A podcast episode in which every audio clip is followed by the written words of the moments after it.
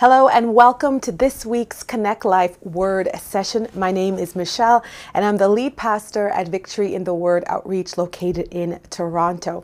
And I welcome you to our time together. It's our time of connecting. We connect with one another and we connect with the Word of God so that we can live out our faith in really practical ways. Together as a community, we are learning how to stand in truth, triumph over challenges, and thrive in purpose, releasing the sound of victory everywhere that we go.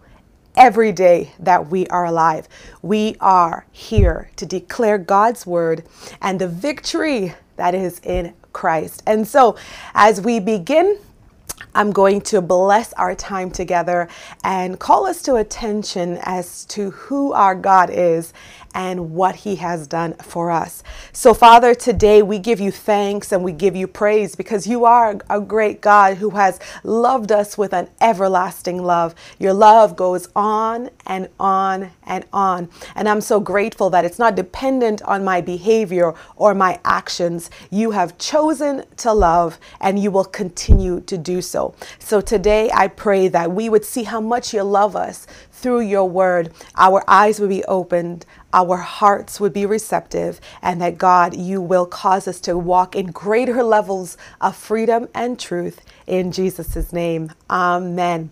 So, welcome to chapter three in this series. This is the series that I am calling The Mind of Christ Lessons in Humility. And as I have been teaching for the last two weeks, humility is important to God. Humility is uh, at the core of what it means to be a follower of Jesus. And we have been spending some time in Philippians chapter 2.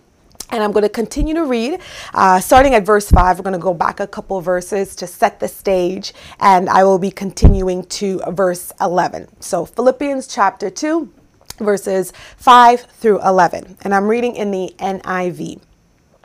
In your relationships with one another, have the same mindset as Christ Jesus, who, being in very nature God, did not consider equality with God something to be used to his own advantage. Rather, he made himself nothing by taking the very nature of a servant, being made in human likeness. And being found in appearance as a man, he humbled himself by becoming obedient to death, even death on a cross. Therefore, God has exalted him to the highest place and gave him the name that is above every name. That at the name of Jesus, every knee should bow in heaven and on earth and under the earth, and every tongue acknowledge that Jesus Christ is Lord to the glory of God the Father.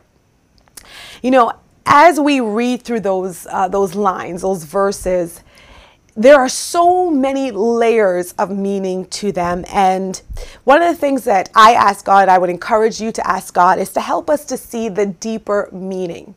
Because we tend to look at things at the surface and only get what we can see at the top. But the Lord wants us to be able to get the hidden wisdom and the hidden riches that's going to be able to help us to become more aware of who He is to become more aware of what he has done and to glean and learn from his wisdom. And so, doesn't matter how long you've been reading the Bible, there are layers upon layers, and it's so good. You can never exhaust, you can never exhaust the truth of God's word. So, as a recap for what I've been talking about for the last two weeks, number one, humility is a mindset we learn that Christ, his mind is revolving, it revolves around humility. And we are able to become humble by embracing the, that mindset that Jesus exp- expressed, he demonstrated. Humility starts with a mindset. We have to think it first before we can speak it and act it. Then, secondly, humility flows from right relationship with God, our Heavenly Father. And as I've been walking out this, this point, I am more in awe of how much everything points back to relationship with God. Everything in life that, that we do, that God calls us to accomplish, everything points back to relationship. He wants us to have deep relationship with him as children to the Father.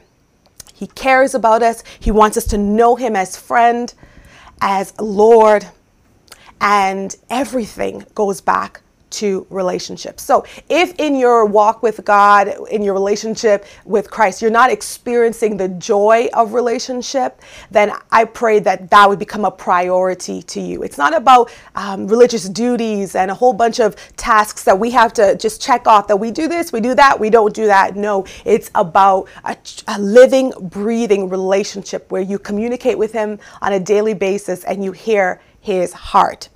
Now, today's kingdom truth that I want to share with you is this humility makes true obedience possible. So, not only is it a mindset, not only does it flow from right relationship with God, but if we are to obey God from our hearts and do the things that He wants us to do in His Word, then that will flow from humility. Because in the verses I read today, it says from verse 8 that Jesus humbled himself and he became obedient to death, even death on a cross. Now, before we go to the cross and the death on the cross, it says that he humbled himself and became obedient. He was able to do that which he was born to do to come to die for us, to save us from our sins, and open up the door to fellowship and relationship with God. He was able to accomplish his assignment in life because he humbled himself. And I put in there true obedience. And what does that mean? You know, sometimes we could do things with the wrong motive. We can obey some, something that someone has asked us, but our heart's not in it. And God is not just about us doing a whole bunch of acts, He wants us to do the acts from a heart that is submitted to him. And so he's working on our heart. The, the word is, is reading our hearts and showing us where the, the, the weaknesses are and things like that, so that our hearts are transformed. And that even in obedience to God, we are not doing it out of selfish ambition or vain conceit, as it says a couple verses above but it's from a heart position that is submitted to God, that is in love with God, and wants to see God glorified in every area of our lives. We don't want to serve in, in, in, community or serve in our ministries or serve anywhere for people to see us. We don't want to be just doing something so that we can take a picture of it and put it on Instagram so everybody can see how Christ like we are. No, we want to serve from a position of heart surrender. So that's true obedience, where your heart and your actions line up. And so, in order to serve and obey God, humility must be there. Jesus, he humbled himself and he obeyed. And he obeyed to the point of laying down his life for you and for me. So it's important to know what Christ has done for us. He came in a human form because we know that God is spirit. He came and was born as, as a baby, grew up as a man, and all the way through, even though he came from before time and he knew everything about everyone and everything, he humbled himself. And he allowed himself to go through the natural stages of growth and development listening to his parents, submitting to his elders, being accountable, being respectful. He humbled himself. And that is the greatest demonstration of humility because remember, he is God. And he chose to come and serve the people that he created and whom whose lives are dependent on his existence. And so he humbled himself and became obedient to fulfill the assignment that he came to do. The destiny that was his, he was able to accomplish it because of his humility. And that speaks volumes to us today. In order to fulfill the callings on our lives, those dreams, those goals that God has placed in our hearts, the assignments that He has, the placements, the positions, whatever He is calling us to do in this earth. True obedience is only possible when we humble ourselves, when we submit and surrender to God, where we don't put ourselves first and step on people to get to where we need to go or think ourselves better than other people. When we humble ourselves and see ourselves as God sees us, when we esteem others greatly, celebrating each other's success, serving one another, then we will be able to accomplish that which He has asked us to do. So, you know, that which you have on your vision board, the goals that you've written down, once you've, you've, you've planned those things with God and you have an idea of what He wants you to do, the way to accomplishing it, the way to fulfilling it is humility. Now, I remember in my own life over the last couple of years, God has called me to another level of service. Um, and in my, in my family, my family called me to another level of service. And many, and at times, you know, you have to put down what you want to do in that moment to be able to serve, to serve my parents. And um, I've realized that in the service, you cannot lose. Because God is humbling me in this process to be able to serve and to do it from a place of purity of heart and joy and not grumbling and murmuring as you know we can do, then I'm seeing growth in so many areas. And I'm also seeing God open doors that this girl could not have opened. And so the key today is that true obedience comes from humility. And the last point I want to leave with you today is this that the scripture says, as Jesus humbled himself, he became obedient to lay down his life, to die for you and I. Then the consequence of that is God exalted him to the highest place and gave him the name that is above every name. That at the name of Jesus, every knee should bow in heaven and on earth and under the earth, and every tongue shall confess and acknowledge that Jesus is Lord. And hear this to the glory of God the Father. Jesus chose to humble himself, and his humility enabled him to be obedient especially especially in those moments when it was hard to obey. We we hear of the account of him in the garden of gethsemane and he's praying god if you could take this cup if you could just let this pass. Oh the weight of what he was doing was so heavy. And then he submitted one, once again to the father lord not my will but yours be done. He humbled himself again and he was strengthened to be able to go and do what he, he came on the earth to do. And all of that, yes, all of that that Jesus did, the dying and the rising again, it was for you and I to be reconciled to the Father, made right, so that we can uh, experience that real relationship with Him. But all of that is done for the glory of God the Father.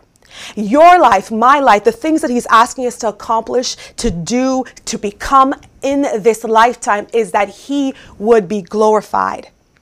He would be glorified because all these things are working together in His perfect plan, and that others would be able to see our good works and glorify our God in, in heaven. And so He must be glorified. He must be honored for the great God that He is. And He is honored when we become who He has designed us to be. When we do what He has called us to do, empowered by His presence in the person of the Holy Spirit. And the only way we're going to be able to obey Him truly is through humility. as we uh, read the Word of God and, and grow in relationship with the, with the Holy Spirit, we will begin to become aware of and embrace the mind of Christ so that we will see like He sees. We will see ourselves, we'll come to know ourselves as He does. And through that humility, we will be able to obey from a heart that is pure before Him. No selfish motivations, no vain conceit.